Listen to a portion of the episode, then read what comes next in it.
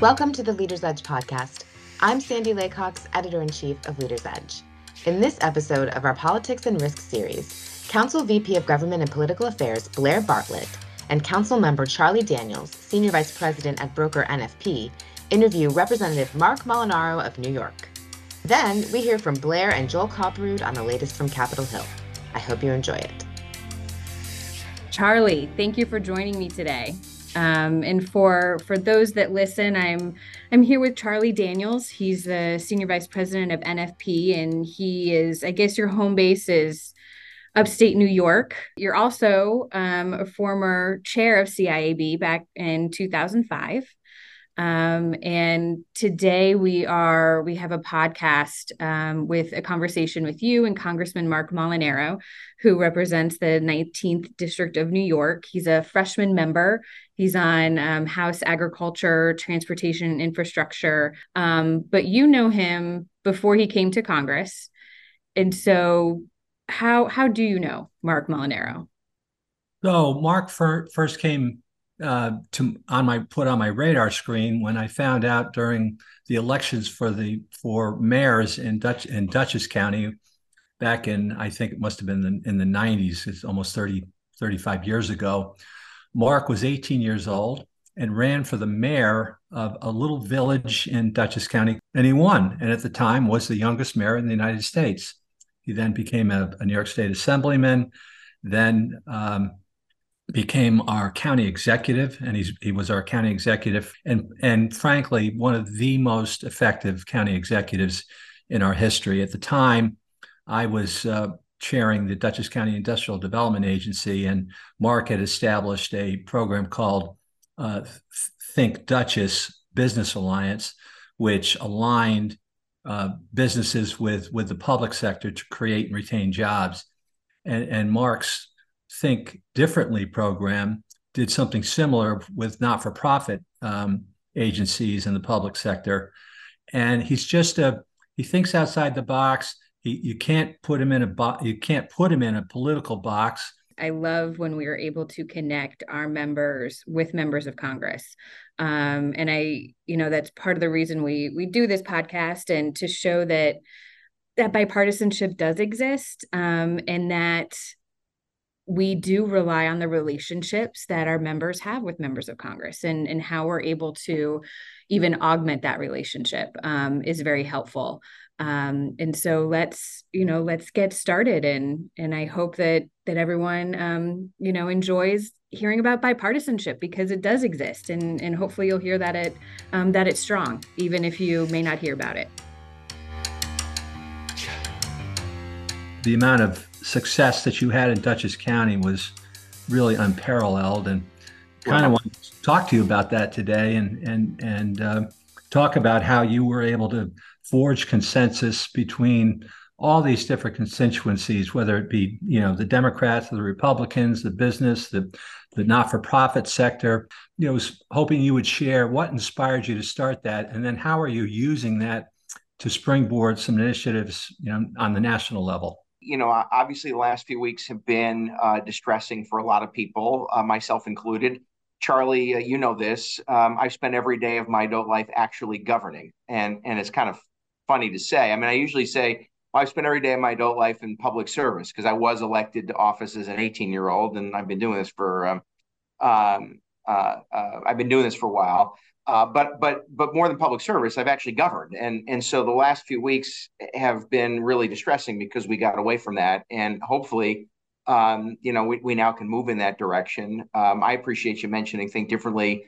You know, in, in Dutchess, uh, we launched uh, what is now a nationally recognized effort to support those with intellectual, physical, and developmental disabilities and uh, really break down barriers and create opportunities. And I've talked about this a lot. And Charlie, you know this uh, one from my personal experience. I have a daughter uh, who lives on the autism spectrum, was born with a, a seizure disorder, and uh, lives life with um, with with some developmental disabilities.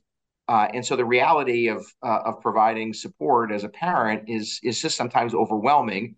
The entire system, um, you know, is, is is a labyrinth uh, and layers of government have just created more complication for folks who are trying to advocate for themselves or for some loved one with a disability. And frankly, if you got a full time job, it's almost impossible to do. And so, um, you know, I wanted my county government to be more re- responsive to and respectful of those with disabilities and their families. And that effort became, you know, broad based from employment to education, from parks and playgrounds uh, to traditional ADA uh, accessibility uh, to housing and transportation. And so um, now in Congress, it's something that that I've I've made sort of my signature, um, you know, priority. There are a lot of things that uh, we have to deal with, and obviously, but a lot of priorities that uh, uh, that the people who have elected me asked me to focus on, and and, and rightfully so. Um, you know, we're we're focused on them. But this is a population that often gets ignored. 80% of those with disabilities are unemployed uh, when they really have an opportunity to contribute in a lot of ways. And so here I'm trying to trying to create those uh, those opportunities. Um, everything from, by the way, partnering with a few Democrats on on language, uh, you know, making sure that the words we use in criminal court and and process uh, reflect uh, not the old language of how we used to talk about those with disabilities, uh, to uh, to emergency response, making sure FEMA addresses those with disabilities, whether it's hurricane, fire, floods, or any kind of emergency, and, and all points in between. And so it's a it's a priority for me, and it's something that we're gonna we're going to remain active uh, and effective uh, in, in addressing. What's been your your strategy in terms of reaching across the aisle to to gain support from from the other from the colleagues on the left? Yeah. Um, and so I, you know, I say this: I'll work with anybody who's honest and earnest about solving a problem. Uh, and I, I think you, uh, you know this. Um, you know, I, I, first ran for office as an 18 year old in a place where you don't have, you don't run a party affiliation. And frankly, as we used to say, when the roof leaks, it leaks on Republicans and Democrats, and the job of government is to simply fix the roof. Uh, here in Washington, we spend a lot of time blaming somebody for why the roof leaks, uh, whether or not uh, you know we've picked the right contractor to fix the roof, and how much we're going to pay to fix the roof, and whether we're going to pay at all. And so, um, you know, I, I, I think that Washington could use a lesson from a village mayor. Um, you know, the job is just to get the job done. Um, and so for me, I, I, as I said, I, work with anybody uh, who honestly and earnestly wants to solve solve a problem. And um, you know, a lot of times, by the way, that means I'm working even within my own uh, conference, within the Republican majority, to try to get some agreement. Um, I will say my lifetime of experience, I think, has has been of help. Uh, you know, I don't I don't come to Congress with a deep understanding of parliamentary procedure here, but I certainly have a great deal of experience in, in how government's supposed to function. And I know the layers uh, from federal, state to local, uh, having you know, now served in and worked in uh, all of them. Uh, and I also understand the nexus between, you know, what small businesses like yours uh, or farms uh, like the ones I represent or community and local leaders. I know the nexus between the challenges they face and whether it's state, local, or federal government. And, and, and so um, I think that you know approach and and, and background is helpful. Um, I subscribe to the Harry S. Truman model, which was to speak less uh, and listen more uh, early in my term. Uh, and um, you know, when I have a concept, to try to be respectful of the fact that there are a lot of people who've been here for a long time, some um, brand new, all have life experiences, all were sent here by their constituents, all believe uh, that uh, they're speaking on, on behalf of their constituents, and therefore uh, you know, my beliefs are not more important than somebody else's. It's just a matter of molding the consensus. Uh, I'll wrap up by specifically saying, you know, I, it, the one of the surprises and challenges in Washington is is that there really aren't a lot of places where Republicans and Democrats get to sit and talk together. So you have to purposefully make those opportunities, and I do. Uh, if you turn on C-SPAN because you're up late at night or have nothing better to do in life, um, you can kind of see members wandering around, and, and it is a little bit like the um, middle school cafeteria. It's likely the most powerful middle school cafeteria in the world. Uh, but you've got to figure out which lunch table you want to sit at and for how long. And and I am just like when I was in middle school, don't spend a lot of time at any one lunch table. and so um, you might turn it on and and and I might be across the aisle talking to folks. I might be on the aisle talking to folks, which is interesting. Our most conservative members sit right on the aisle. Uh, and um, and then I use those opportunities outside of of you know that time uh, to build uh, relationships as well. Uh, and then lastly, I think Charlie, you'll you'll appreciate this probably more than Blaire or anyone else. Um, you know, I I, the, I lived through many many members of Congress from Hamilton Fish uh, and Jerry Solomon through you know Kirsten Gillibrand, John Sweeney, and Chris Gibson. And so the models, for me at least, are people who are purposeful in their service And, and so we assembled a team of people, our legislative staff, our communication staff, and the leadership both in the district and here. Um, you know, I've said to them, our job is to govern. And, and so I want them working with other staff from those offices, building the relationships necessary to actually legislate. And I'm very proud to say, with uh, nearly every one of our policy initiatives being bipartisan, no freshman member has more policy initiatives uh, added to legislation adopted by the House than I do. And I believe I have the second most of any member of Congress. Um, and again, everything from you know modest uh, to sized uh, initiatives to very small steps meant to address the priorities of the people I serve. Well, speaking of legislation, and that that is impressive. I did not know that, Marc. Um, one of the things that we're interested in as an insurance trade organization is the Farm Bill. Yeah, rightfully so. And authorization of crop insurance. So, you know, where does where does that stand? I mean, how did you how did you balance the needs of your constituents constituents with the needs of the nation? I mean, what was the what was the process that you, that you went through? Because it, we're interested in, in in that for for our members. Sure, um, and so I'll, I'll say uh, first of all, crop insurance isn't um, isn't the priority of upstate farmers. It is a priority, but it isn't the priority. And I say that because um, um, you know, for my mindset, right, I, I, go into the district and folks are talking about specialty crops or dairy um, uh, uh, margins, uh, and all very, very important. But when you talk to farmers in upstate New York, uh, they acknowledge the supply chain issues and the reliance on those that do more readily and and and and more uh, appropriately have to rely on crop insurance. And so I try to sell the um, uh, the network, right? I, I try to explain that this is a uh, this is an issue that affects the entire supply chain and so i try to explain the and, and, really argue the supply chain the entirety of our agricultural industry and infrastructure and why crop insurance is critically important uh, to that to that network if you will to that supply and so um, what i will tell you is uh, let me give you a status report uh, had we not um, been forced into ousting the speaker and again um, I'll just say I'll give my one partisan um, uh, comment, which is eight Republicans and every Democrat voted to eliminate and oust the Speaker of the House, not something that Congress has ever done before, nor should we ever repeat, and frankly, was a huge mistake. But it also stole uh, a month of time, maybe more. Uh, and it, had that not occurred, I believe the Ag Committee uh, would have the Farm Bill out of committee, uh, would have had it out of committee late October, if not this week. And we'd be moving immediately to next month into floor time. Now, the Speaker, uh, Mike Johnson, has assured us that uh, the Farm Bill is a priority.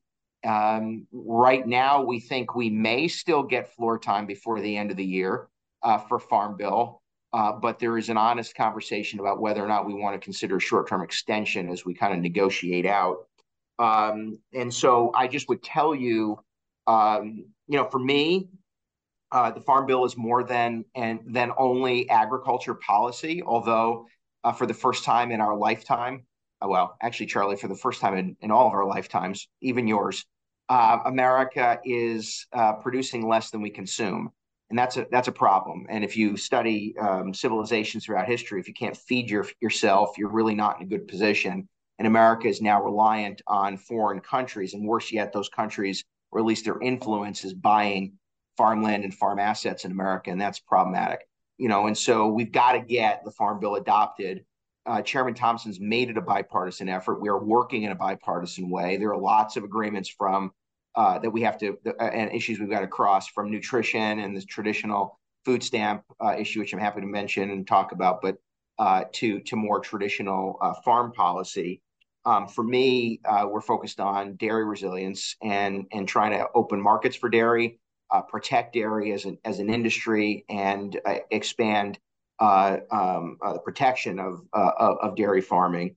Um, supply chain resiliency critically important, and then I'll return back to where I started, creating job opportunities and and and, and openings uh, in the field of agriculture for everybody of every ability. And so I, I, I do have a policy priority to expand AgriAbility, which is a, a, a national in, uh, program uh, to support families with individuals with disabilities. My goal is to expand it to open up job opportunities in the agricultural industry uh, for those of, of every ability. That's a great initiative, Marc. I, I happen to do business with a lot of human service agencies, some of which have an ag uh, program, and it's it's it's been wonderful. Uh, it's also an education opportunity for those in particular. I would say, um, you know, as I said about uh, those with disabilities, eighty percent unemployed. Uh, they also have very limited access to educational opportunities beyond high school. If we can move those with disabilities with interest uh, into into Future Farmers of America or Cornell programming um, uh, early on, uh, they can transition into secondary education, um, uh, if you will, uh, through agriculture, and it really would create both educational and and um, uh, and, and, employment opportunities. Marc, I, I, think I have one final question. Blaire may, may have another, but um, you know we're a bipartisan trade organization, so we're very interested in in members like yourself um, who are interested in reaching across the aisle to to move legislation forward. Are there any particular members on the other side of the aisle that you feel you're you're having good luck working with, or or or in the future may end up? Because we we'd like to we'd like to know that. Yeah, um, and so uh, the short answer is, as you could expect, uh, Congressman Pat Ryan and I worked very closely together. Uh, he was uh, Ulster County executive. I was Dutchess County executive. We only had the Hudson River dividing us. Uh, and and during his tenure, which was basically several months and then two years of COVID, response, um, you know, partisanship and politics didn't get in the way. Uh, you likely know in August of, of last year, he and I ran against each other, and I have every reason to not work with him. Uh, but, um, you know, I, I don't subscribe to that kind of philosophy. And so we work together on a number of issues. Uh, we have our disagreements, as most people do, uh, but uh, uh, we work to, together on a number of policy initiatives. I, I point to Josh Gottheimer in New Jersey, another um, partner that uh, we work together on on policy initiatives uh, as well. There's a few uh, newer members uh, that uh, that I work with on on um, uh, on accessibility issues, but I point to Josh and Pat as sort of the ones that we go to first to kind of feel out, you know, if there's going to be the ability to work together. But I will say again, I want to return to, um, you know, I, I you got to be purpose purposeful in making those relationships. Um, uh, the Washington, D.C. delegate and I, uh, Eleanor Holmes Norton, uh, you would not necessarily put us in the same room or even on the same uh, legislation for any particular reason. Uh, but we uh, co-sponsor a bill um, to change language here in, in the District of Columbia to eliminate the R slur that still exists in court proceedings and court language here in Washington uh, and replace it with uh, language that's more like moderate developmental or moderate uh, intellectual disabilities. So, um, you know, on any given day, it's a good idea. I'll work with somebody to get it done. Blaire, is anything else you'd like to cover? What's the number one concern you hear from constituents? Um, you know, when you're stopped with your family at the grocery store, at the gas station, what what do you hear the most? So first, I want to say I am at the grocery store. I, I can't. I, I don't. I don't judge anyone else. Uh, Charlie knows this. Blaire, we and I have talked about it. I'm sure. I have four children. You will see me at the grocery store or Sam's Club with a lot of, of stuff. and the stuff is very expensive. And and that's what I hear uh, in my and the people I represent uh, obviously are most concerned about. Everything from property taxes to gas to groceries to electric costs, just too damn high. And and they and I hear it from everyone regardless of means, regardless of background, regardless of ideology. It's just very expensive.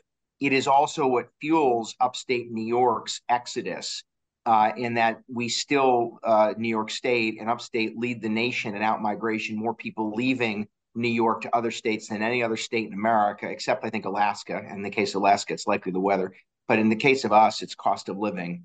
Uh, and and so that's number one. I just put the second one though is is and I just want to point to it uh, is is is connected, and that's a lack of respect they feel from their government. Not necessarily the individuals who serve in it. I suppose I suppose they you know, it's like everything else. They might dislike Congress, but they may like their Congress member. They may hate the state legislature, but they may like their legislator. Um, they just feel like government, in particular Washington and Albany, um, aren't paying attention to them and aren't giving them the respect they deserve. And the regrets I have as a public official, and, and I still have them today, is when I inadvertently make people feel like their voice isn't as important as it is. And so I dare I dare say I don't let that happen much, but when it does, uh, those are the that's that's when I regret it because I just represent a part of the state that knows what it's like uh, to be disrespected by by government, and, and and I never want that to happen. Well, Marc, thank you so much. Thank you for what you did for Dutchess and what you're going to what you're doing for our our districts, and I I think you're going to be very very successful uh, and and I, I'm, we're going to hear much more from you. I think as as years go by. So I'm in the place uh, that I think I can be most useful, and and and I am, despite the dis- dysfunction and at times distressing situation. I I do love it. I was told by a colleague of mine, "Stop saying you love being a member of Congress. Nobody loves being here." And um, I do. I love I love it for its responsibility, uh, and I love it for the opportunities. Blaire, that was a great conversation with the congressman. Um, really interesting around bipartisanship and his history of service. Without further ado, let's go right into our current government affairs issues. I know you all have a ton going on this week, so um, let's just jump right into it. Yeah, thanks, Sandy. I thought, I mean, I really loved that conversation. I really liked, uh, you know, all of them. They talk about all the members that we've interviewed talk about their bipartisan creds, but I mean, his his are are you know second to none. He's great. He works across the aisle regularly, as he mentioned. I know a lot of members on the other side of the aisle like to work with him. I did really. I had to smile when I heard his take on uh, the ousting of Kevin McCarthy and how he thought that was a partisan statement to blame the Democrats for his ousting.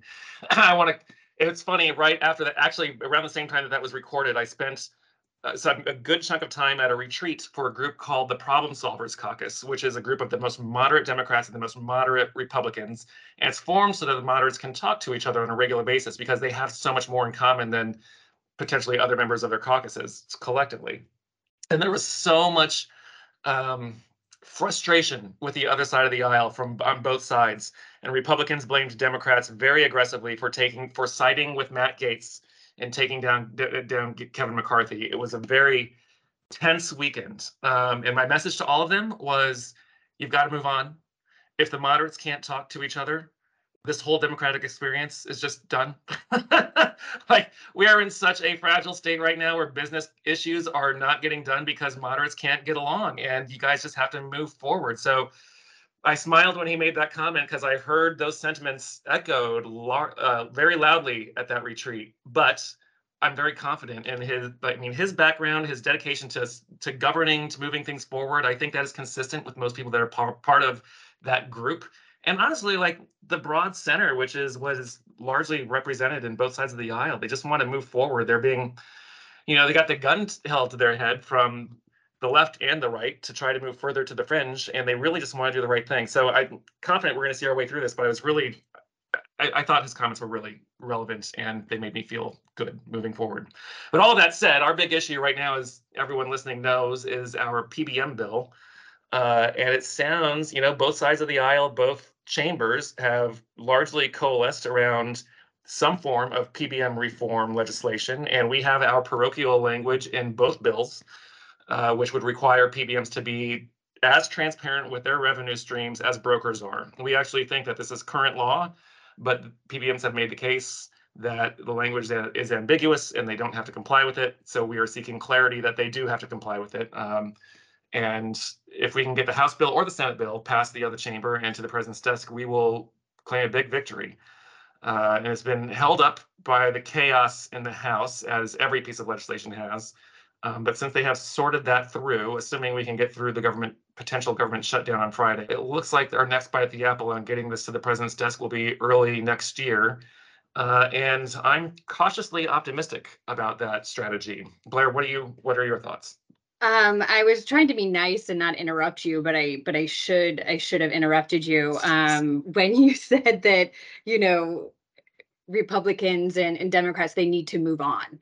I will remember this day um, because you know constantly January 6th is brought up um, as something that prevents Republicans and Democrats from working together.